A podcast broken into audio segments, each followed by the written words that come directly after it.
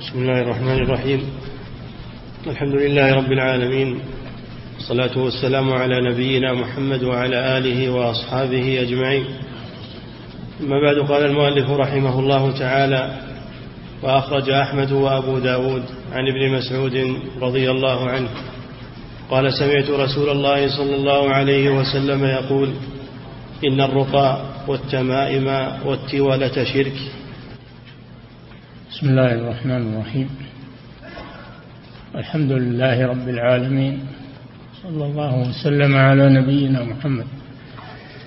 وهذا الحديث فيه حماية التوحيد من الشرك وأسبابه. فكما أن الله ورسوله بين حرمة الشرك وحكمه والوعيد عليه. كذلك وضع سياجا وحما لهذا التوحيد والنهي عن الوسائل التي تفضي إلى الشرك وإلى انتهاك حمى هذا التوحيد. ومن ذلك هذا الحديث والأحاديث التي ستأتي إن شاء الله. أن الرسول صلى الله عليه وسلم قال إن الرقى والتمائم والتولة شرك. هذا من أنواع الشرك. والرقى جمع رقية وهي ما يقرأ على المريض. ويعلق عليه يعلق على المريض. أما القراءة على المريض من الآيات ومن الأدعية فلا بأس بذلك. هذه رقية لكنها لا بأس الرسول فعلها صلى الله عليه وسلم. وفعلها الصحابة وأقرهم على ذلك. أما التعليق تعليق الرقية على المريض بأن يكتب شيء من القرآن أو من الأدعية تعلق على المريض. فهذا اختلف العلماء فيه على قولين منهم من أجازه كابن عمر نظرا لأنه لا محذور فيه ولأنه من القرآن ومن الأدعية الشرعية. فلا بأس أن يكتب ما يعلق على المريض أو على الصبي.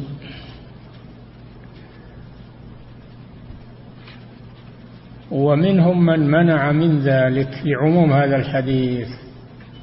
اولا لعموم هذا الحديث. فإنه لم يستثن شيئا.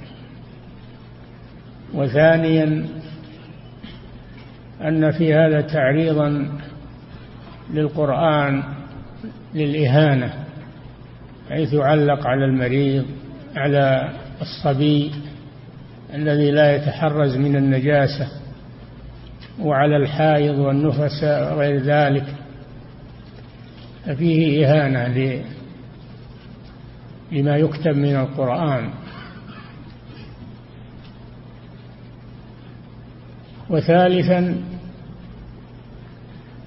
أن هذا سبب الاعتماد المعلق عليه على هذه على هذه التميمة أو هذه الرقية يتعلق قلبه بها.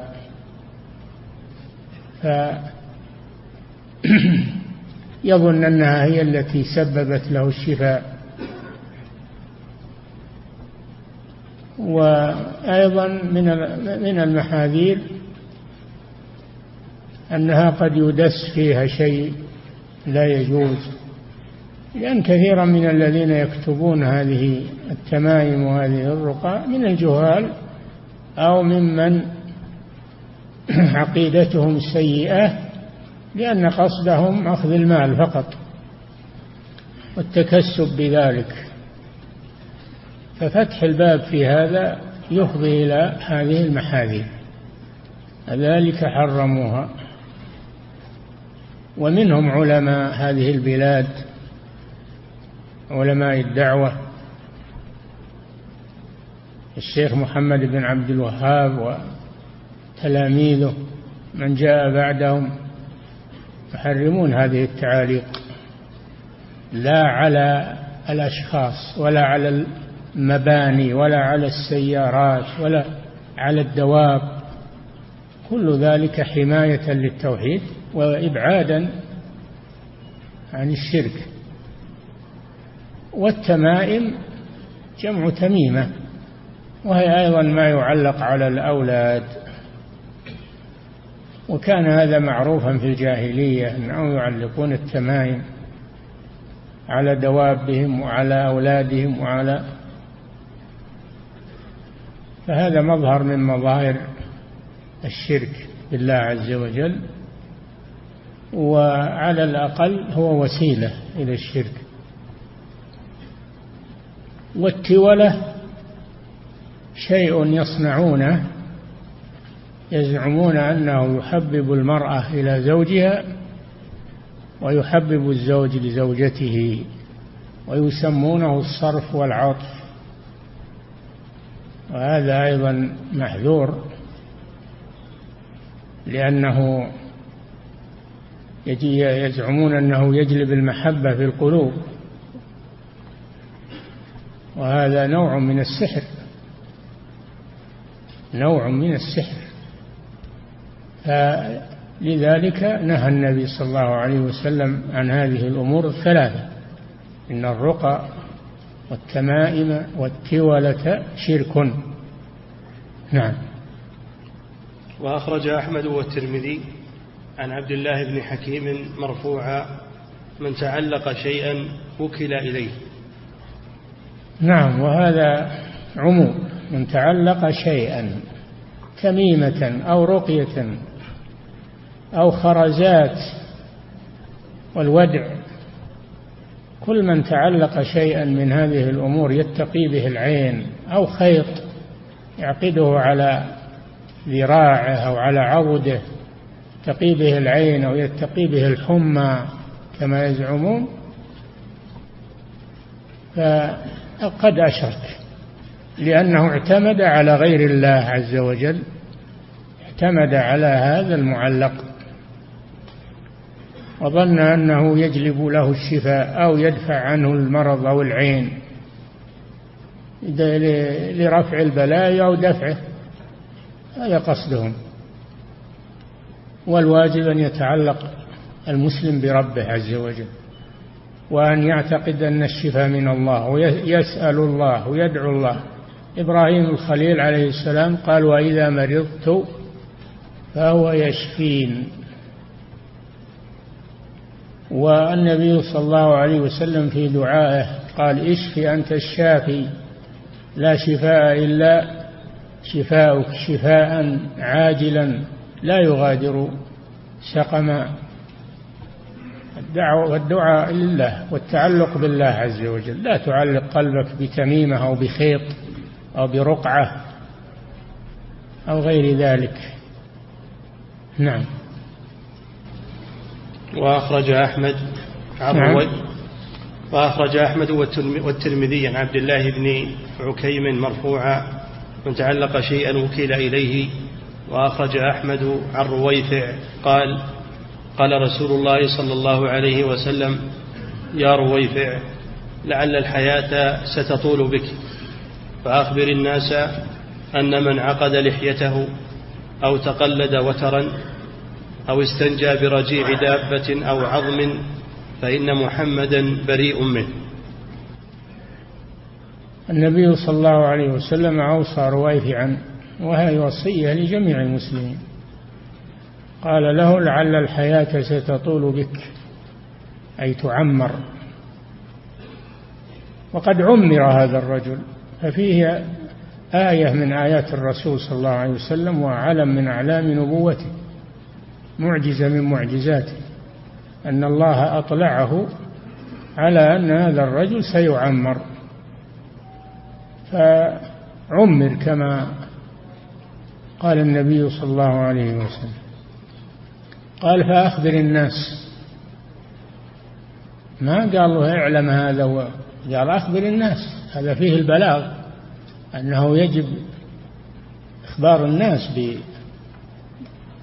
بما يضرهم ويؤثر على عقيدتهم. ما يكفي أن الإنسان يعلم هذا في نفسه ويتجنبه في نفسه. لا مع هذا يجب عليه أن يبلغ الناس أخبر الناس أن من عقد لحيته قالوا هذا من عادات الجاهلية أنهم كانوا يعقدون لحاهم عند الحرب. لأجل أن ينتصروا. وقيل إن هذا فيه النهي عن الترف ترجيل اللحية وكدها ودهنها و هذا فيه هذا فيه ترف. فتجعيد اللحية هذا فيه ترف. فهذا معنى عقد لحيته. أو استجمر أن من عقد لحيته أو أن من تعلق وترا. والوتر هو وتر القوس وكان من أدوات الرمي عندهم النبل النبل وذلك باستعمال القوس وهو عصا لينة تنحني ويجمع طرفاها بوتر يعني بسير. إذا مسه انحنى القوس. ويضعون السهم وهو ما صنع من من الأعواد أو من العصي محدد الرأس مدبب. يضعونه في كبد القوس ثم يكون القوس مخروقا ثم يمس الوتر بشدة ثم يطلقه فيخرج السهم من فتحة القوس ويذهب إلى ما وجه إليه. لا يصيب. وهذه أدوات القتال عندهم في الزمان الأول. النبل كانوا إذا خلق الوتر صار ما يستعمل للرماية يتبركون به ويعلقونه على قلايد على الدواب يحميها من العين بزعمهم. تعلق الوتر. ففيه النهي عن تعليق الأشياء. تبركا بها أو تعوذا بها من الأوتار أو الخيوط أو القلايد أو غير ذلك. أو أو استنجى برجيع دابة أو عظم. هذا ورد فيه أحاديث. الإنسان إذا استنجى من البول أو الغائط لا يستنجي بالعظم ولا يستنجي برجيع الدابة وهو روثها جاء تعليل ذلك لأن هذا طعام الجن العظم طعام الجن المسلمين من الجن والروث طعام دوابهم ذلك أن الله يعيد العظم أوفر ما كان لحما للمؤمنين من الجن ويعيد هذا الروث علفا تأكله دوابهم.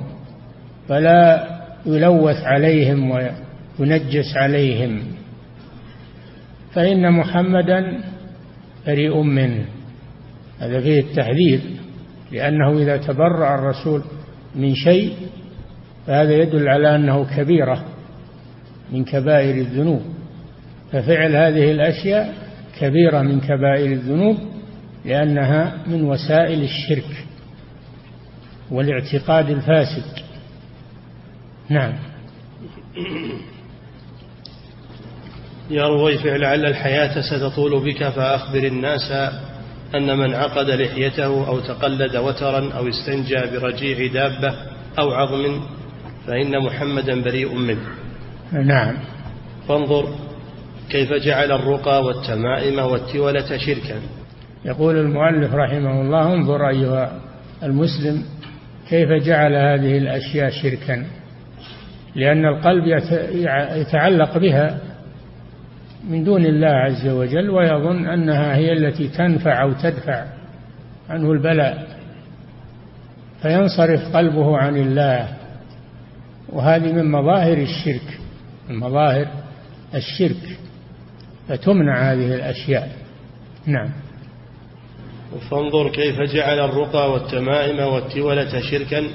وما ذلك إلا لكونها مظنة يعني يصحبها اعتقاد أن لغير الله تأثيرا في الشفاء من الداء. أي نعم أنها تؤثر في الشفاء من الداء مع أن الشافي هو الله وحده. يجب أن يدعى ويتعلق بالله عز وجل. نعم. لكونها مظنة لأن يصحبها اعتقاد أن لغير الله تأثيرا في الشفاء من الداء. وفي المحبة والبغضاء. مظنة شوف مظنة. إذا كانت مظنة تمنع فكيف إذا كانت يقينا أنه فعلها هذا اعتقادا؟ الأمر أشد. لكن أنا قال أنا ما أعتقد هذا وأنا بس أنا ظنيت أنه سبب من الأسباب واتخذتها مثل ما يتخذونها الناس. وظنيت أنها تنفع. نقول ظنك هذا حرام ولا يجوز. والعقيدة ما ينفع فيها الظن. يتبعون إلا الظن وإن الظن لا يغني من الحق شيئا. العقيدة تبنى على أمور على أمور يقينية تبنى على ظنون. نعم. وما ذلك إلا لكونها مظنة لأن يصحبها اعتقاد أن لغير الله تأثيرا في الشفاء من الداء وفي المحبة والبغضاء فكيف بمن نادى غير الله؟ وطلب منه إذا كان هذا في من اتخذ هذه الأشياء ظانا ظانا أنها تنفع فكيف بمن ينادي غير الله ويستغيث بغير الله من عباد القبور والأضرحة؟ الأمر أشد في هذا فكيف؟ فكيف بمن نادى غير الله وطلب منه ما لا يطلب إلا من الله واعتقد استقلاله بالتأثير. يا يقول يا عبد القادر اشف مريضي. يا عبد القادر ارزقني مولودا. حتى قال بعضهم في هذا الوقت إن الأولياء يقدرون على خلق الأجنة في البطون. بعض المخرفين في هذا الوقت يقول إن الأولياء لهم قدرة أنهم يخلقون الأجنة في بطون الأمهات. فلذلك يدعون في طلب الولد. تطلب من الولي أنه يرزقك ولدا. نعم. فكيف بمن نادى غير الله وطلب منه ما لا يطلب إلا من الله واعتقد أما ما يطلب من المخلوق فلا بأس به. ما يقدر عليه. لا بأس أن تطلب منه مال تطلب منه مساعدة تطلب منه يعينك على حاجة. ما في مانع. يقدر عليه. أما شيء ما يقدر عليه المخلوق لا تطلبه إلا من الله. نعم. واعتقد استقلاله بالتأثير أو نعم. أو اعتقد اعتقد استقلال غير الله بالتأثير في هذه الأشياء وأنهم قادرون على أن يوجدوها وأن يخلقوها وأن هذا أشد هذا شرك في الربوبية. نعم. ينشأ عنه شرك في الألوهية شرك في الربوبية اعتقد أنهم يقدرون على هذه الأشياء التي لا يقدر عليها إلا الله. ينشأ عنه الشرك في الألوهية وهو دعاؤهم والاستغاثة بهم طلب الحوائج منهم. نعم. واعتقد استقلاله بالتأثير أو اشتراكه مع الله عز وجل. اعتقد استقلاله من دون الله أو اعتقد اشتراكه مع الله وهذا كله شرك والعياذ بالله. نعم. ومن ذلك ما أخرجه الترمذي وصححه عن أبي واقد الليثي رضي الله عنه قال خرجنا مع رسول الله صلى الله عليه وسلم إلى حنين ونحن حديث عهد بكفر وللمشركين سدرة يعكفون عليها وينوطون بها أسلحتهم. يقال لها ذات أنواط. فمررنا بسدرة. فقلنا يا رسول الله اجعل لنا ذات أنواط كما لهم. فقال النبي صلى الله عليه وسلم الله أكبر. قلتم والذي نفسي بيده كما قالت بنو إسرائيل اجعل لنا إلها كما لهم آلهة. قال إنكم قال إنكم قوم تجهلون. تركبن سنن من كان قبلكم. نعم. هذا الحديث واضح في أن الجهل بالتوحيد يوقع في الشرك وأنه يجب تعلم التوحيد تعلم الشرك. دراسة هذه الأمور لأن فيه الآن من يزهد في دراسة التوحيد دراسة أمور الشرك. ومعرفة هذه الأمور وجعلها في المناهج. يقولون أولاد المسلمين موحدون ما حاجة إنك ما حاجة إنك تدرس التوحيد وهو مسلم موحد. المسلم الموحد على خطأ. كم انحرف من مسلم وكم بسبب هذه الجهالات وهذه الضلالات. فلا بد أن المسلم يعرف هذه الأمور. إذا لم يعرفها حري أنه يقع فيها. مثل ما ورد في هذا الحديث عن أبي واقد الليثي قال خرجنا مع رسول الله صلى الله عليه وسلم إلى حنين يعني إلى غزوة حنين وكانت بعد فتح مكة في شوال فتح مكة في رمضان. ثم لما بلغ لما بلغ هوازن قبيلة هوازن اللي تسمى الآن عتيبة وكانوا حوالي مكة.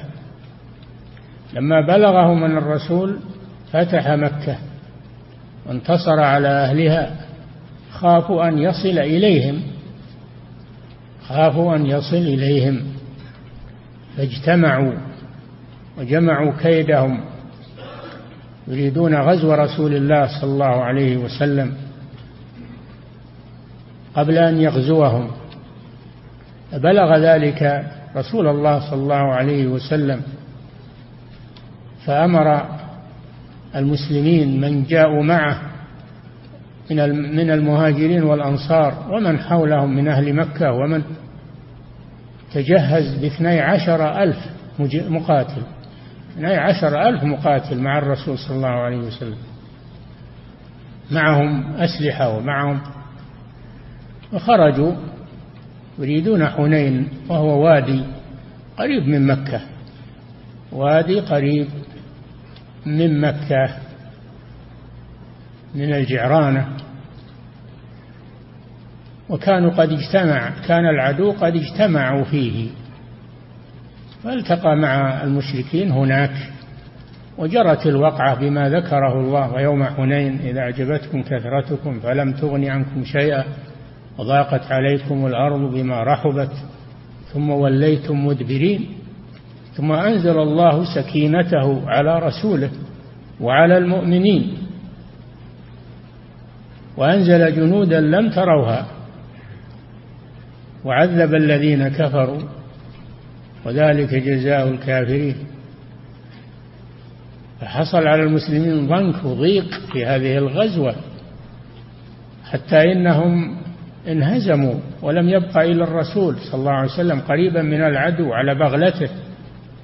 وناداهم أمر عمه العباس فناداهم.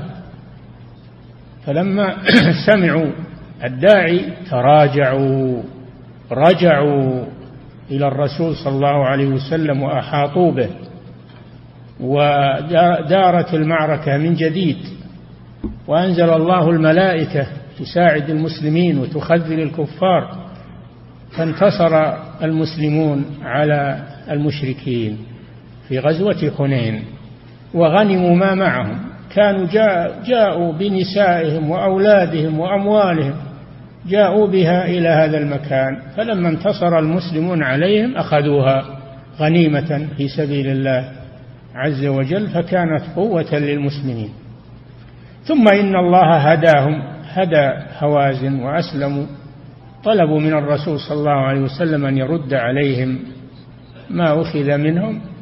الرسول جمع الصحابة وعرض عليهم لم يلزمهم عرض عليهم أن يرد عليهم آه، ما أخذ منهم فطابت أنفس الصحابة رضي الله عنهم بذلك ورد عليهم ما أخذ منهم. هذا ملخص هذه الغزوة. والشاهد منها أن هؤلاء الذين خرجوا مع الرسول منهم من أسلم عام الفتح. قريب يعني ما له إلا أيام مسلم. ويجهل التوحيد يجهل التوحيد. وهم حدثاء عهد أو حديث عهد بشرك الجاهلية. ما عرفوا التوحيد. فمروا على قوم من المشركين يعكفون على سدرة يعكفون يقيمون عندها ويجلسون عندها تبركا بها ويعلقون بها أسلحتهم تبركا بها. يقال لها ذات أنواط. ينوطون بها أسلحتهم تبركا بها. فاستحسن هؤلاء حديثي العهد بالإسلام الذين لم يتمكنوا من معرفة التوحيد استحسنوا هذا الشيء لجهلهم. فقالوا يا رسول الله اجعل لنا ذات أنواط كما لهم ذات أنواط. تقليد هذا من باب التقليد والتشبه. وهو خطر على هذه الأمة. التقليد والتشبه أخطر شيء على هذه الأمة. التشبه بالكفار التشبه بالمشركين أخطر شيء. فهؤلاء كانوا نشأوا على التشبه فطالبوا الرسول أو طلبوا من الرسول أن يجعل لهم شجرة خصص لهم شجرة يعكفون عندها ويعلقون بها أسلحتهم لجهلهم بذلك. والحمد لله أنهم ما أقدموا على هذا بل سألوا الرسول صلى الله عليه وسلم. وهكذا المسلم إذا أشكل عليه شيء أو أو استحسن شيئا لا يقدم عليه إلا بعد أن يسأل أهل العلم. هل يجوز ولا يجوز؟ سألوا الرسول صلى الله عليه وسلم أن يجعل لهم ذات أنواط كما لهؤلاء المشركين ذات أنواط. الرسول صلى الله عليه وسلم أنكر هذا وتعجب. وكبر قال الله أكبر. وكان من عادته صلى الله عليه وسلم أنه إذا أعجبه شيء واستنكر شيئا يكبر فكبر الله تنزيها له عن فعل هذا الشيء. الله أكبر. إنها السنن أي طرق الأولين التي يقلدها من جاء بعدهم. قلتم والذي نفسي بيده كما قالت بنو إسرائيل لموسى اجعل لنا إلها كما لهم آلهة. بنو إسرائيل لما نجاهم الله من فرعون وقومه وأغرق عدوهم وسار بهم موسى عليه السلام بعد النصر أول ما حدث منهم أنهم مروا بقوم يعكفون على أصنام لهم وجاوزنا ببني إسرائيل البحر فأتوا على قوم يعكفون على أصنام لهم. قالوا يا موسى اجعل لنا إلها كما لهم آلهة. تقليد والتشبه. آفة الأمم هي التشبه والتقليد. اجعل لنا إلها كما لهم آلهة. الرسول صلى الله عليه وسلم بين أن السبب في طلب هؤلاء أن يجعل لهم ذات أنواط هو الجهل بالتوحيد. قلتم والذي نفسي بيده كما قالت بنو إسرائيل لموسى اجعل لنا إلها كما لهم آلهة. هم ما قالوا نبي إله يقولون نبي شجرة نعلق به آه، أسلحتنا ونعكف عندها الله جعلها آلهة. هذا الفعل اتخاذ آلهة. اجعل لنا إلها كما لهم آلهة. قال إنكم قوم تجهلون. هذا هو السبب. فالجهل بالتوحيد يوقع بمثل هذه الأمور. ومن لا يعرف الشر يقع فيه كما قال الشاعر. إنكم قوم تجهلون. إن هؤلاء متبر ما هم فيه وباطل ما كانوا يعملون. قال أغير الله أبغيكم إلها؟ وهو فضلكم على العالمين ثم ذكرهم بنعمة الله عليهم أن خلصهم من عدوهم وإذ أنجيناكم من آل فرعون يسومونكم سوء العذاب يقتلون أبناءكم ويستحيون نساءكم وفي ذلكم بلاء من ربكم عظيم. هذا ما حصل من بني إسرائيل مع موسى وهذا موقف موسى عليه السلام من هذه القضية الإنكار والتوبيخ وبيان أن الجهل يسبب هذا الشيء فكذلك في هذه الأمة. لا لما وقعت هذه القضية تذكر الرسول صلى الله عليه وسلم ما وقع لأخيه موسى عليه السلام مع بني إسرائيل. فهذا دليل على شؤم التشبه بالكفار تشبه بأهل الجاهلية وأنه يفضي إلى الشرك والجهل كذلك يفضي إلى الشرك ففيه وجوب تعلم التوحيد ومعرفة الشرك وأنواعه من أجل أن تجتنب. هذا المطلوب. فدل هذا على أنه لا يجوز التعلق بالأشجار ولا بالأحجار ولا بشيء من دون الله عز وجل. يعتقد فيه أنه يؤثر وينفع ويضر أو أنه يجلب البركة ويتبرك به. وغير ذلك. حماية للتوحيد. نعم. فهؤلاء إنما طلبوا أن يجعل لهم شجرة ينوطون بها أسلحتهم كما كانت الجاهلية تفعل ذلك.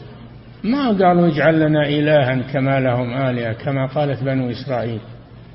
قالوا اجعل لنا ذات أنواط كما لهم ذات أنواط. الرسول اعتبر هذا من اتخاذ الآلهة. وعده مثل قول بني إسرائيل اجعل لنا إلها كما لهم آلهة. فالذي يتعلق بشيء من دون الله قد اتخذه آلهة تنفعه وتضره من دون الله عز وجل. نعم. ولم يكن من قصدهم ولم يكن من قصدهم أن يعبدوا تلك الشجرة أو يطلبوا منها ما يطلبه القبوريون من أهل القبور. قصدهم أقل من ذلك وهو التبرك فقط. تبرك بها فقط. وعده النبي صلى الله عليه وسلم من اتخاذ الآلهة. فكيف بمن يصرح بالشرك ويستغيث بالأموات ويذبح لهم وينذر لهم صريحا؟ نعم. فأخبرهم النبي صلى الله عليه وسلم أن ذلك بمنزلة الشرك الصريح. الصريح. منزلة الشرك الصريح. قلتم والذي نفسي بيده كما قالت بنو إسرائيل لموسى اجعل لنا إلها كما لهم آلهة. وهؤلاء اجعل لنا ذات أنواط كما لهم ذات أنواط. المعنى واحد وإن اختلف اللفظ كله تعلق بغير الله عز وجل تبرك بغير الله. نعم. فأخبرهم النبي صلى الله عليه وسلم أن ذلك بمنزلة الشرك الصريح وأنه بمنزلة طلب آلهة غير الله. نعم. واضح. نعم. ومن ذلك ما أخرجه مسلم في صحيحه. عن علي بن أبي طالب كرم الله وجهه. قال حدثني رسول الله صلى الله عليه وسلم بكلمات أربعة لعن الله من ذبح لغير الله. لعن الله من لعن والديه. لعن الله من آوى محدثا. لعن الله من غير منار الأرض. علي بن أبي طالب رضي الله عنه ابن عم رسول الله صلى الله عليه وسلم وزوج ابنته فاطمة وأبو الحسن والحسين رضي الله عنهم ومن السابقين الأولين إلى الإسلام وهو من العشرة المبشرين بالجنة وهو رابع الخلفاء الراشدين رضي الله عنه. النبي صلى الله عليه وسلم حدثه بهذه الكلمات الأربع وهي للأمة كلها. كان صلى الله عليه وسلم يأمر بعض أصحابه أو ينهاهم وهو يريد الأمة كلها. يحمل هذا الشخص أن يبلغ عنه هذه الأمور التي تحملها. ولذلك علي بن أبي طالب ما كتم هذه الأشياء بينها وبلغها للأمة رضي الله عنه وأرضاه. وأما قوله كرم الله وجهه فهذه اللفظة ينبغي أن تترك ولا يخصص بها علي رضي الله عنه بل يقال له كما يقال لإخوانه. من المهاجرين والأنصار رضي الله عنه. لقد رضي الله عن المؤمنين يبايعونك تحت الشجرة. رضوا عنه رضي, رضي الله عنهم ورضوا عنه. رضي الله عنهم ورضوا عنه كما في سورة التوبة. والمؤمنون والمؤمنات بعضهم أولياء بعض يأمرون بالمعروف وينهون عن المنكر ويقيمون الصلاة ويؤتون الزكاة. ويطيعون الله ورسوله أولئك سيرحمهم الله. إلى أن قال ورضوان من الله أكبر. ورضوان من الله أكبر. رضي الله عن الصحابة أجمعين. ومنهم أمير المؤمنين علي بن أبي طالب رضي الله عنه. ولا يقال كرم الله وجهه وإنما هذا عند الشيعة. وأوصاه صلى الله عليه وسلم بأربع كلمات. بأربع كلمات. لعن الله من ذبح لغير الله. هذه واحدة. من ذبح لغير الله يتقرب بالذبيحة إلى غير الله. ذبح للقبور والأضرحة ذبح للأولياء والصالحين. ذبح يتقرب بهذا الشيء. أما من ذبح ذبيحة لضيف يكرمه بها فهذا ليس من العبادة هذا من المباحات. ذبحها للحم ما ذبحها للتقرب ذبحها للحم ليكرم بها هذا الضيف العزيز عليه. هذا ذبح للحم أباحه الله سبحانه وتعالى. لكن من ذبح لغير الله يتقرب إلى مخلوق بهذه الذبيحة ويعظمه حيا أو ميتا حيا أو ميتا. فقد لعنه الله عز وجل. دل على شناعة هذا الذنب وأن صاحبه مستحق للعنة لأنه مشرك. لعن الله من ذبح لغير الله. لعن الله من لعن والديه. لعن والديه. كيف يلعن والديه؟ سئل النبي صلى الله عليه وسلم كيف يلعن الرجل أباه؟ قال يسب أبا الرجل فيسب أباه. فهو المتسبب في لعن أبيه. فإذا لعن رجلا فإن ولد هذا الرجل سيلعن هذا الذي لعن أباه. يكون متسبب. فكيف إذا باشر هذا ولعن أباه صراحة؟ لعن الله من لعن والديه. لعن الله من آوى أي حمى ودافع محدثا وجب عليه حد من حدود الله. يجي واحد ويمنع إقامة الحد عليه. يمنع إقامة الحد عليه من قصاص أو آه، رجم أو جلد أو غير ذلك. ويحامدونه. هذا ملعون. ملعون من من آوى محدثا أي منعه وحماه من أن يقام عليه حكم الله عز وجل. وفي رواية من آوى محدثا بالفتح محدثا أي بدعة. فمن ناصر البدعة وأيدها فهو ملعون. من آ من ناصر البدعة وأيدها وكتب يؤيد البدع ويصحح البدع فهو ملعون لأنه آوى محدثا. فالحديث فيه روايتان من آوى محدثا والمراد من وجب عليه حد من حدود الله فلا بد أن يطبق عليه كائنا من كان ولا ينظر إلى مكانته. إذا وجب عليه حد فلا بد أن ينفذ عليه. فمن حماه ومنع من إقامته عليه فهو ملعون. لعن الله من آوى محدثا. لعن الله من غير منار الأرض. المنار جمع منارة وهي العلامة. منارة العلامة. والمراد بمنار الأرض قيل المراسيم التي تفرض أو تحدد أملاك الناس. الجيران المتجاورون في الملكيات في المزارع في الأراضي يضعون مراسيم. تحدد ملك هذا من ملك هذا. فهذه منار الأرض التي تبين وتفرز حقوق الناس بعضها من بعض. إذا جاء واحد وتصرف في المراسيم هذه قدمها ولا أخرها فهو ملعون لأنه اعتدى على حقوق الناس.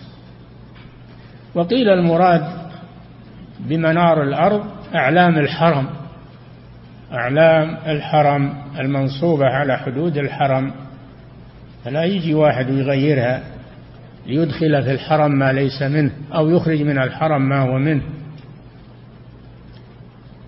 وقيل المراد بمنار الأرض العلامات التي على الطرق يهتدي بها المسافرون فإذا غيرها ضلل المسافرين.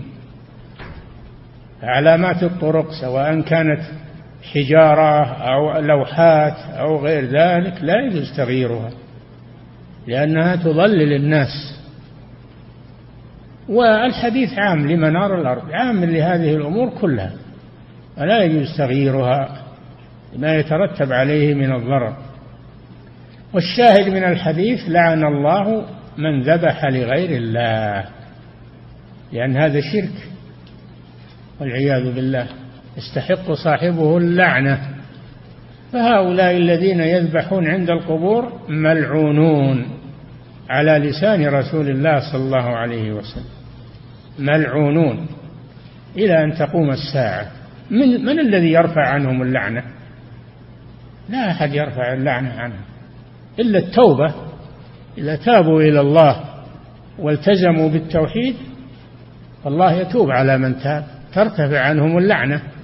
أما إذا استمروا استقروا على هذا أو أمروا به أو حسنوه فهم ملعونون والعياذ بالله. وهم يحسبون أنهم يحسنون صنعا وأنهم يحبون الصالحين ويعظمون الصالحين. يشركون بالله ويقولون هذا تعظيم للصالحين. يعني لا يعظمون الله ويعظمون الصالحين والعياذ بالله. نعم. وأخرج أحمد عن طارق بن شهاب أن رسول الله صلى الله عليه وسلم قال دخل رجل الجنة في ذباب ودخل النار رجل في ذباب. قالوا كيف ذلك يا رسول الله؟ قال مر رجلان على قوم لهم صنم لا يجوزه أحد حتى يقرب إليه شيئا. فقالوا لأحدهم قرب ولو ذبابا. فقرب ذبابا فخلوا سبيله فدخل النار. نعم نعم. وقالوا للآخر قرب. فقال ما كنت أقرب لأحد غير الله عز وجل؟ فضربوا عنقه فدخل الجنة. نعم. هذا حديث عظيم. فيه أن أن قوما من المشركين عند صنم وهو على الطريق فمر بهم رجلان من المسلمين مؤمنين مؤمنين مروا بهم فقالوا لأحدهم قرب لهذا الصنم يعني يذبح له. لجل لجل نسمح لك بالمرور. اذبح لهذا الصنم ونسمح لك بالمرور. فقال ما كنت ليقرب لأحد شيئا شيئا لا قليل ولا كثير دون الله عز وجل أي غير الله. التقريب لا يجوز إلا إلى الله التقرب لا يجوز إلا إلى الله. فضربوا عنقه قتلوه فدخل الجنة. ختم الله له بخير. خاتمة التوحيد وصبر على دينه وأنكر الشرك ولم يفعله فدخل الجنة. شيء يسير. لو ذبح ضباب خلوه يمضي لكن يدخل النار. مثل زميله زميله تساهل وذبح الذباب. فهو ما قال ما يجوز الذبح لغير الله ما قال مثل الأول ما كنت لأقرب لأحد شيئا دون الله بل قال ما معي شيء. اعتذر بأنه ما معه شيء. قالوا له قرب ولو ذبابا. فقرب ذبابا يعظم به هذا المخ... هذا الصنم. فخلوا سبيله. ولكن وين راح؟ راح للنار والعياذ بالله. فدخل النار. فدل هذا على تحريم الذبح لغير الله ولو كان يسيرا. حتى الذباب. لأن العبرة ما هي في المذبوح العبرة باعتقاد القلب. العبرة اعتقاد القلب. وليست العبرة بالمذبوح ضخامة أو دناءة. فدل على تحريم الذبح لغير الله ولو كان ذبابا. فكيف من يذبحون الرعايا من الأغنام والإبل عند قبر البدوي وغيره؟ هذا أشد والعياذ بالله. يجلبون نفائس أموالهم ويذبحونها عند القبور يتقربون بها إلى الأموات وهم يقولون لا إله إلا الله ثم يناقضونها ويفسدونها بالشرك والعياذ بالله. هذا لا يمكن يجتمع الشرك والتوحيد. الشرك الأكبر والتوحيد ما يجتمعان أما الشرك الأصغر قد يجتمع مع التوحيد لكن الشرك الأكبر لا. متضادان. والذبح لغير الله من الشرك الأكبر ليس من الشرك الأصغر. نعم. فانظر فانظر لعنه صلى الله عليه وسلم لمن ذبح لغير الله. انظر لعنه واللعن لا يكون إلا على كبيرة من كبائر الذنوب. نعم. وإخباره بدخول من قرب لغير الله النار. وأخبر صلى الله عليه وسلم أن الذي قرب لغير الله ولو يسيرا ولو ذبابا يدخل النار. نعم. وليس في ذلك إلا مجرد كون ذلك مظنة للتعظيم الذي لا ينبغي إلا لله. إي نعم هذا هو السبب. ما هو النظر إلى المذبوح؟ النظر إلى تقرب القلب لغير الله ولو يسيرا. نعم. وليس في ذلك إلا مجرد كون ذلك مظنة للتعظيم الذي لا ينبغي إلا لله فما ظنك بما كان شركا بحتا. نعم. قال بعض أهل العلم أكبر من ذلك. ما ظنك بما هو أكبر من ذلك؟ من تقديم القرابين الكثيرة للقبور والأضرحة. نعم. قال بعض أهل العلم إن إراقة دماء الأنعام عبادة لأنها إما هدي إما هدي في الحج. نعم. إما هدي أو ضحية. أو أضحية في في عيد الأضحى. نعم. أو نسك. أو نسك يتقرب به إلى الله. إن صلاتي ونسكي ومحياي ومماتي لله رب العالمين لا شريك له. قرنها مع الصلاة. فصل لربك وانحر. قرن النحر مع الصلاة. دل على أنه عبادة. لا يجوز إلا لله عز وجل. سواء كان هذا نسكا في الحج أو كان أضحية أو كان عقيقة للمولود أو كان صدقة يذبحها صدقة يوزعها على الفقراء والمساكين. وحتى الذبح للحم يذبح باسم الله يذبح باسم الله على التوحيد ولا يسمي غير الله عز وجل. نعم. وكذلك ما يذبح للبيع لأنه مكسب حلال فهو عبادة. نعم لأن اللي يذبح آه، للحم والبيع هذا تقرب إلى الله ولذلك يذكر اسم الله عليه. نعم. ويتحصل من ذلك شكل قطعي هو أن إراقة دماء الأنعام عبادة وكل عبادة لا تكون إلا لله. نعم. فإراقة دماء الأنعام لا تكون إلا لله ودليل الكبرى. دليل الكبرى يعني المقدمة الكبرى. هذا من علم المنطق مكون من مقدمات ونتائج. ذبح الأنعام عبادة. العبادة لا تصلح إلا إلا لله. فذبح الأنعام لغير الله شرك. هذه هذه النتيجة ذبح الأنعام لغير الله شرك. والمقدمتان الأولتان يترتب عليها النتيجة. ذبح الأنعام عبادة هذه واحدة. والعبادة لغير الله شرك. هذه الثانية. فذبح الأنعام لغير الله من الشرك هذه النتيجة. نعم. ودليل الكبرى قوله تعالى اعبدوا الله ما لكم من إله غيره. نعم. اعبدوا الله بما في ذلك الذبح لأن الذبح نوع من أنواع العبادة. ما لكم من إله غيره فلا تذبحوا لغيره. نعم. وقوله فإياي فاعبدون.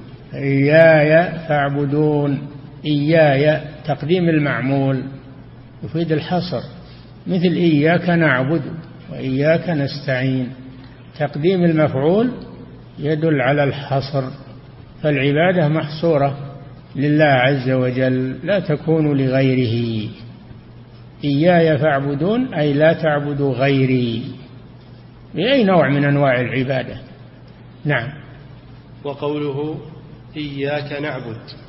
إياك نعبد وإياك نستعين. قدم المعمول إياك على العامل وهو نعبد ونستعين.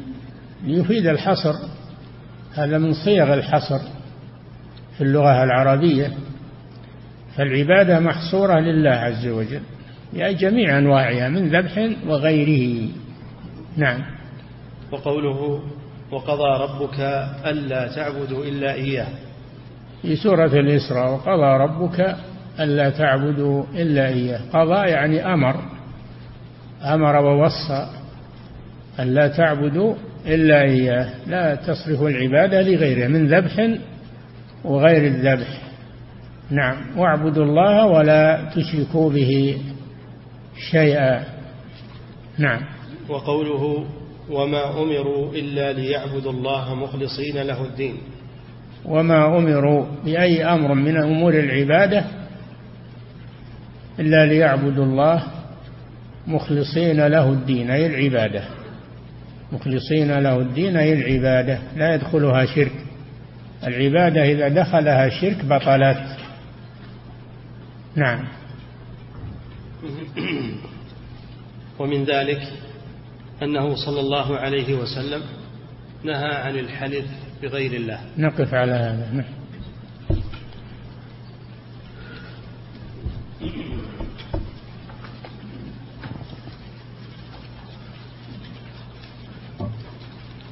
يقول فضيلة الشيخ وفقكم الله.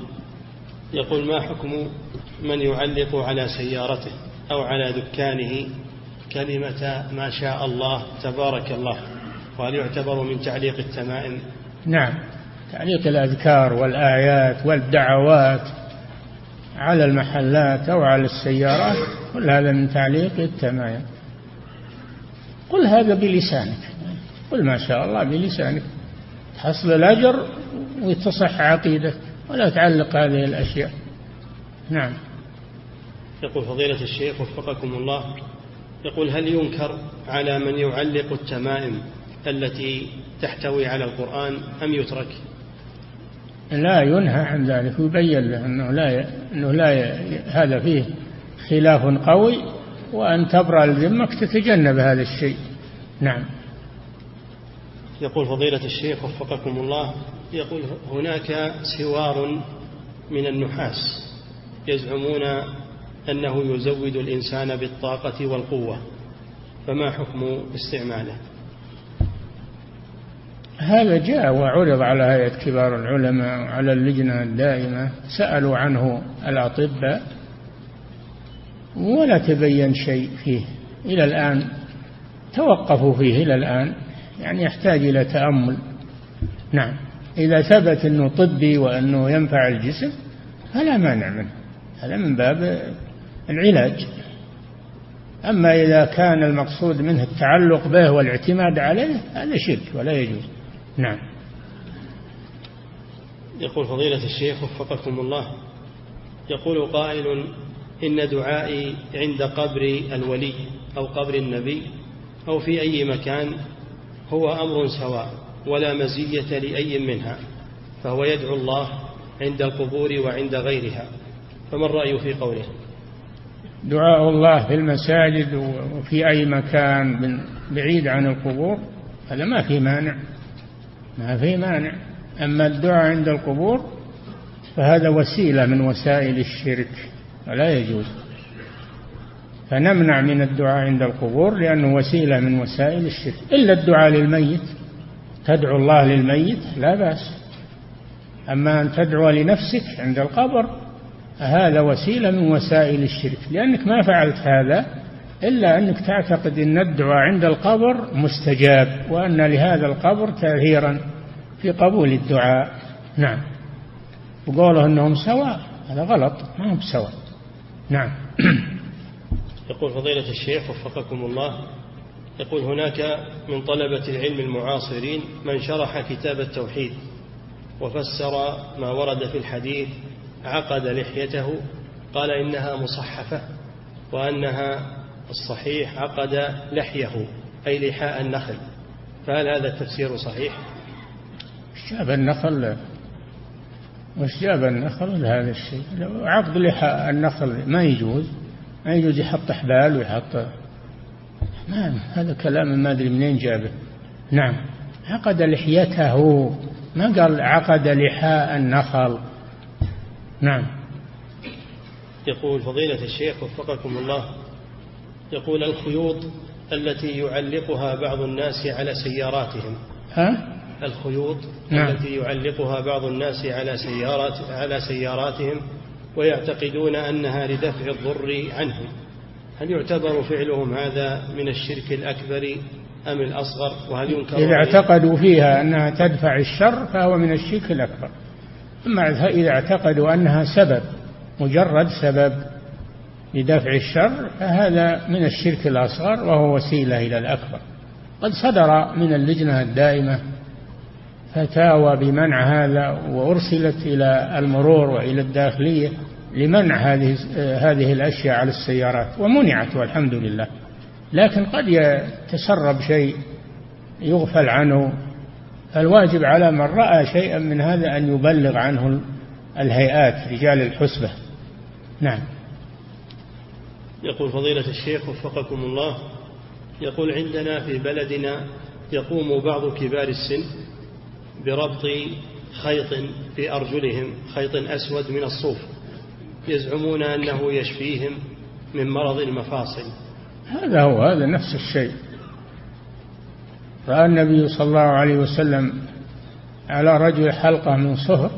فقال ما هذه؟ قال من الواهنة يعني من الحمى تقي من الحمى. قال انزعها فإنها لا تزيدك إلا وهنا فلو مت وهي عليك ما أفلحت أبدا. ما يجوز هذا. لا على الرجل ولا على اليد ولا على الأصبع ولا على الرقبة. لا يجوز هذا الشيء. نعم. يقول فضيلة الشيخ وفقكم الله يقول اشتريت سيارة جديدة فقال لاحظوا في فرق بين الأمور الطبية والأمور الاعتقادية. إذا قرر الأطباء أنه يضع شيء على جسمه علاج من باب العلاج لا بأس. هذا طبيا ما هو؟ أما إذا وضعها يعتقد أنها تنفع وتضر وأنها تمنع العين تمنع الحمى تمنع كذا هذا شرك. نعم. يقول فضيلة الشيخ وفقكم الله يقول السائل اشتريت سيارة جديدة فقالت لي أمي اقرأ فيها المعوذتين. أي لا تطيع أمك الله يعافيك. أمك جاهلة. نعم. يقول فضيلة الشيخ وفقكم الله. لكن إذا ركبتها قول الدعاء الوارد. قول الدعاء الوارد في الركوب ذكر الركوب. نعم.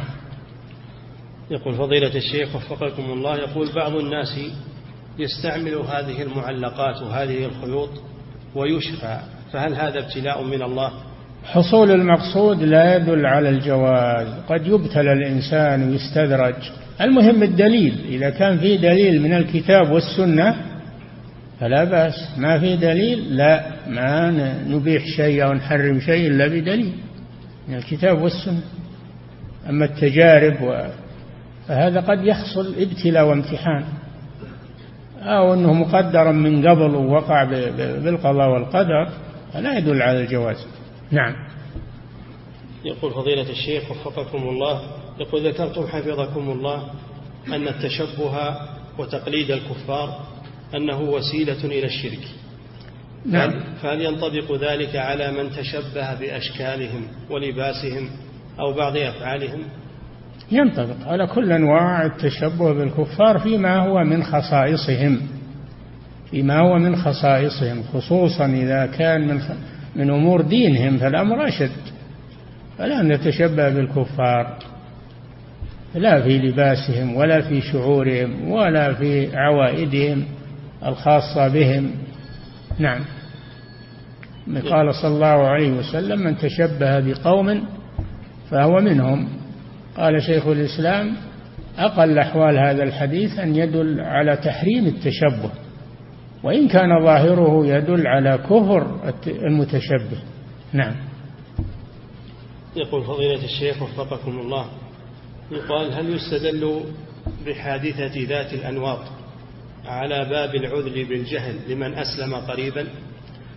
نعم ما فعلوا. هم قالوه بجهل ولما بين لهم موسى عليه السلام بين لهم رسول الله محمد صلى الله عليه وسلم ذلك انتهوا تركوا. الجاهل إذا قال كلاما محرما أو شركا ثم نبه عليه وتركه فلا, فلا شيء عليه. نعم. الجاهل يعذر إذا بين له نعم. يقول فضيلة الشيخ وفقكم الله يقول ما حكم كتابة الآيات القرآنية على ورقة بالزعفران؟ ثم تنقع هذه الورقة في الماء ويشرب هذا الماء للاستشفاء به.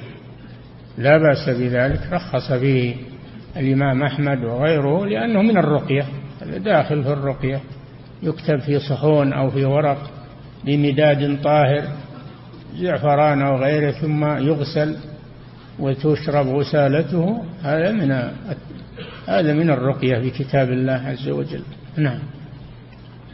يقول فضيلة الشيخ وفقكم الله أولئك الذين قالوا إن للولي قدرة على خلق الأجنة. ألا يكفرون؟ ما في شك أنهم يكفرون. إذا وصلوا إلى هالحد إن أنهم يخلقون الأجنة في بطون الأمهات. وش بعد هذا من من الكفر والشرك والعياذ بالله؟ هذا نتيجة الغلو في الصالحين. نعم. يقول فضيلة الشيخ وفقكم الله يقول ما حكم ما يفعله بعض الناس إذا لدغته الحية؟ فإنه يقتلها ثم يضع قطعة منها على أثر اللدغة هل يجوز هذا؟ لا بس هذا من باب العلاج بالضد يعالج الشيء بالضد بضده. فلا بأس بهذا. إذا جرب وصار ينفع ما في بأس. نعم.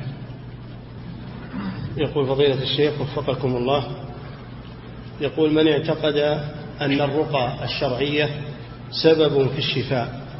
فهل اعتقاده هذا اعتقاد صحيح؟ إذا اعتقد أنها سبب في الشفاء قد يتطور الأمر ويعتقد أنها تشفي هي. آه هذا سد للباب سد للذريعة. نعم. يقول فضيلة الشيخ وفقكم الله يقول كيف نجمع بين ما ورد أن طعام الجن هو اللحم الذي ينشأ على بقايا عظام طعام بني آدم وبين أن الشيطان يأكل مع ابن آدم إذا لم يسم عليه. هذا في المسلمين من الجن يا أخي ما هو للجن كلهم ما هو طعام للشيطان هذا طعام للمؤمنين من الجن. نعم. يقول فضيلة الشيخ وفقكم الله يقول إن أحد طلبة العلم أو طلبة العلم المعاصرين ذكر عن شيخه فقال إنه حرر مسائل التوحيد تحريرا لم يسبق إليه حتى إن حتى شيخ الإسلام ابن تيمية لم يسبقه إلى ذلك. يقول هل هذا الكلام والمبالغة كلام مقبول؟ ما ندري خلوه يجيب لنا التحرير ونشوفه. إن كان تحريرا صحيح جزاه الله خير. وكم ترك الأول للآخر؟ ولكن إذا كان مجرد مدح وثناء هذا لا لا لا يمشي ولا يقبل. لا بد نشوف التحرير معه نعم. يقول فضيلة الشيخ وفقكم الله يقول إن بعض الناس يفتح أنوار البيت والإضاءة فيه إذا أراد أن يسافر حتى لا يأتي السراق للبيت. فهل هذا من التعلق بغير الله؟ لا. هذا يوهم أن البيت مسكون فيه أهله. ما هو من التعلق بغير الله؟ لأن البيت المضاء يدل على وجود السكان فيه. أو يريد هذا. نعم. ولكن السراق أذهن من صاحب البيت. عندهم اكتشافات وأشياء. يصير زين لهم بعد. لا صار منور يدخلون. ويشوفون المال اللي يريدون أخذه هذا يساعدهم على نعم. يقول فضيلة الشيخ وفقكم الله هذا حفظك الله سؤال قد تكرر معناه وهو يقول ما رأيكم في من يقول إن من أظهر الشرك نطلق عليه اللفظ بأنه مشرك لكن لا نحكم بردته إلا بعد إقامة الحجة عليه؟ هل هذا الكلام صحيح؟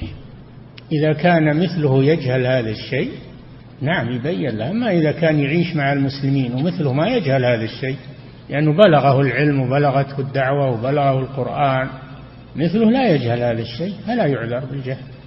نعم. ونحن ما نحكم على القلوب نحكم على الظاهر. نحكم على الظاهر. أما القلوب فأمرها إلى الله عز وجل. ما كلفنا بالحكم على القلوب. نعم.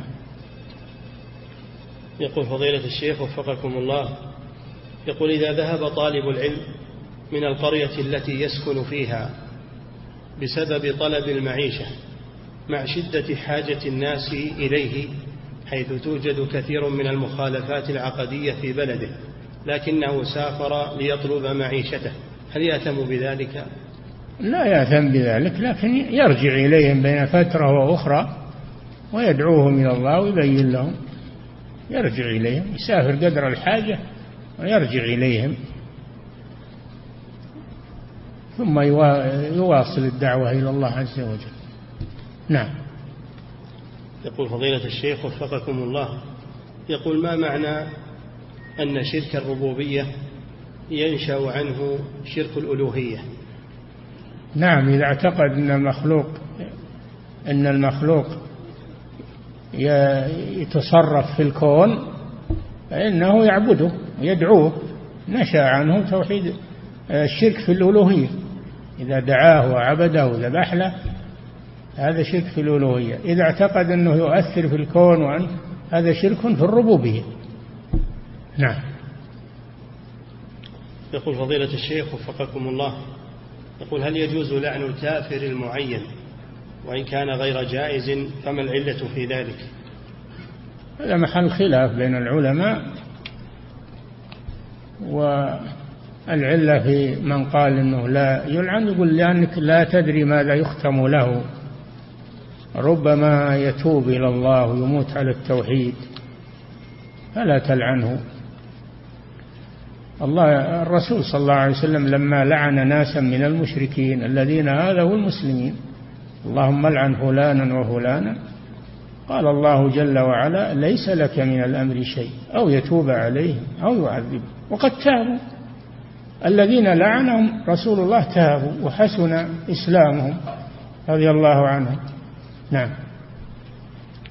يقول فضيلة الشيخ وفقكم الله يقول كيف يرد على من إذا قيل له إن ذبحك للأموات إنه شرك؟ قال لنا أنتم تضحون عن الأموات. ما شاء الله. تلبيس.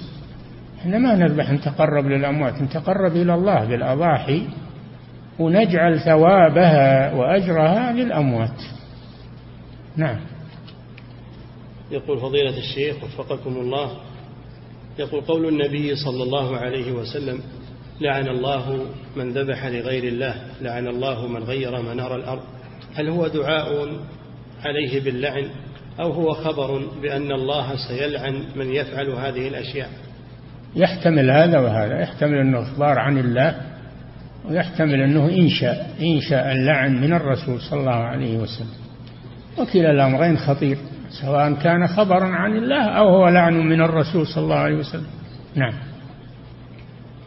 يقول فضيلة الشيخ وفقكم الله يقول من ذبح وسمى بالله لكنه ذبح لتعظيم شخص فهل ينافي هذا التوحيد؟ اي نعم. لو ذبح للقبر وسمى الله لأن المشركين عباد الأضرحة يسمون الله لكن نيتهم للأموات يتقربون إليهم هو شرك ولو سموا الله عليه. نعم. يقول فضيلة الشيخ وفقكم الله يقول ما القول الراجح في مسألة الإكراه؟ أيكون على القول والفعل أم على القول فقط؟ الذي ورد في القرآن الإكراه على القول.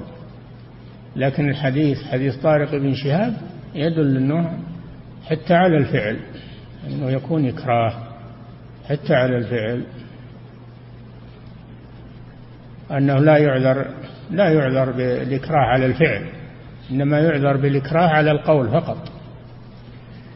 هذا ظاهر حديث طارق بن شهاب إنه لا إنه لا يعذر بالإكراه إنه لا يعذر بالإكراه على القول ولا على الفعل.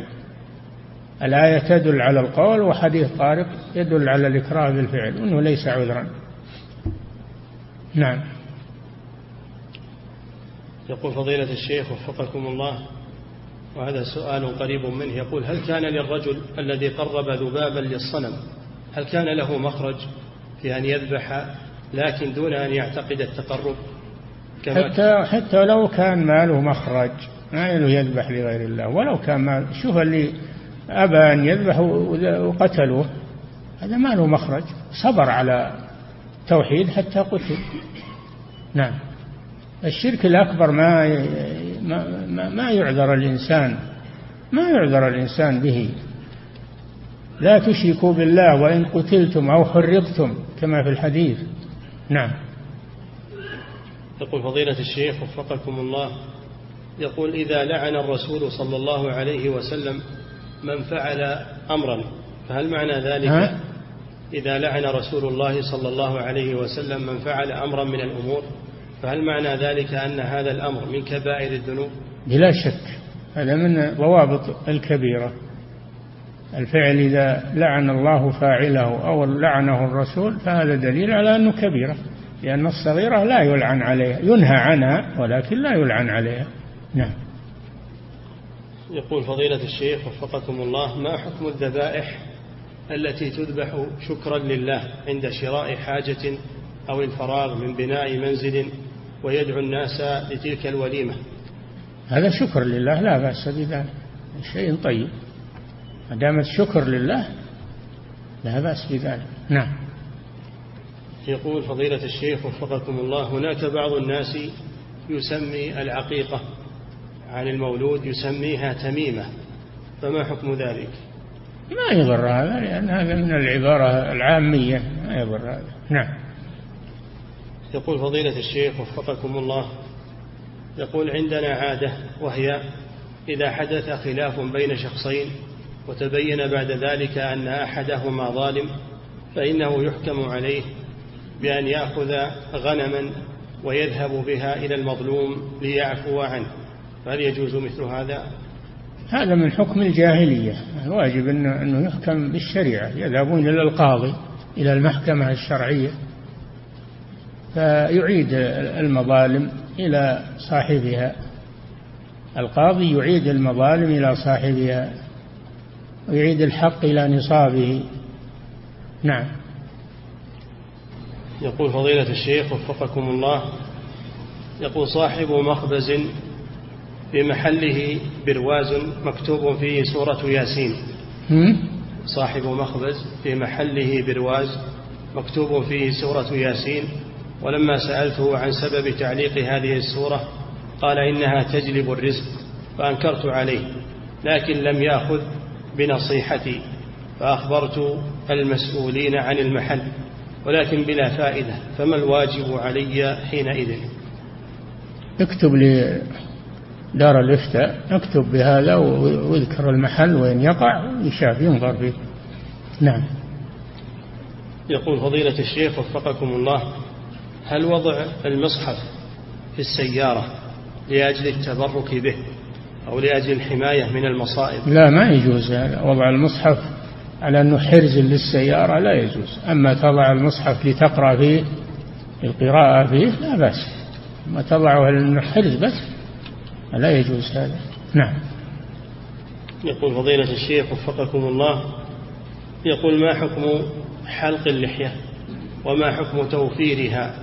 فإنني قد التبس علي الأمر هل هي سنة توفيرها توفيرها واجب لأمر الرسول صلى الله عليه وسلم به والأمر يفيد الوجوب ولا صارف له عن الوجوب. وحلقها حرام لأن الرسول نهى عنه والنهي يقتضي التحريم. فتوفيرها واجب وحلقها حرام. نعم. يقول فضيلة الشيخ وفقكم الله يقول هل يجاب المؤذن إذا ثوب للصلاة؟ كما يجاب في ألفاظ الأذان؟ والله الفقهاء يقولون إنه, إنه يقول صدقت وبررت ولكن الشيخ عبد العزيز بن باز رحمه الله يقول لا يقول مثل ما يقول المؤذن لأن الرسول صلى الله عليه وسلم قال قولوا مثل ما يقول إلا في الحيعلتين فيقول لا حول ولا قوة إلا بالله. وأما التثويب فيقول مثل ما يقول المؤذن عملا بالحديث وهذا هو الصحيح. نعم. يقول يقول الصلاة خير من النوم مثل ما يقوله المؤذن. نعم. يقول فضيلة الشيخ وفقكم الله الدعاء الوارد الذي يقال بعد الأذان هل يقال بعد الإقامة؟ إذا قاله بعد الإقامة فلا بأس لأن الإقامة أذان. نعم. يقول فضيلة الشيخ وفقكم الله يقول ما حكم جعل بركة الصرف الصحي أمام محراب المسجد إذا لم يوجد غير هذا المكان؟ إذا سقفت ولم يظهر منها شيء ولم يتسرب منها شيء ولا روائح لا بأس لا بأس بذلك. نعم. يقول فضيلة الشيخ وفقكم الله يقول ما حكم هذا الدعاء وهو اللهم إنك قد أعطيتنا الإسلام دون أن نسألك فلا تحرمنا الأمن والأمان ونحن نسألك.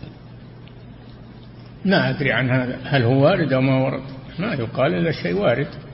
نعم.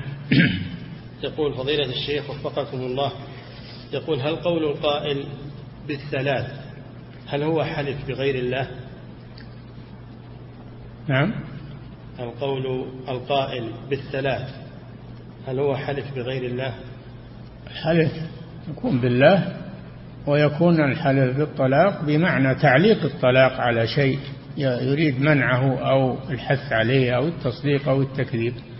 فهو يسمى حالفا لأنه يجري مجرى الحلف لا أنه شرك كما يظن بعض الجهال. ما هو بشرك هذا؟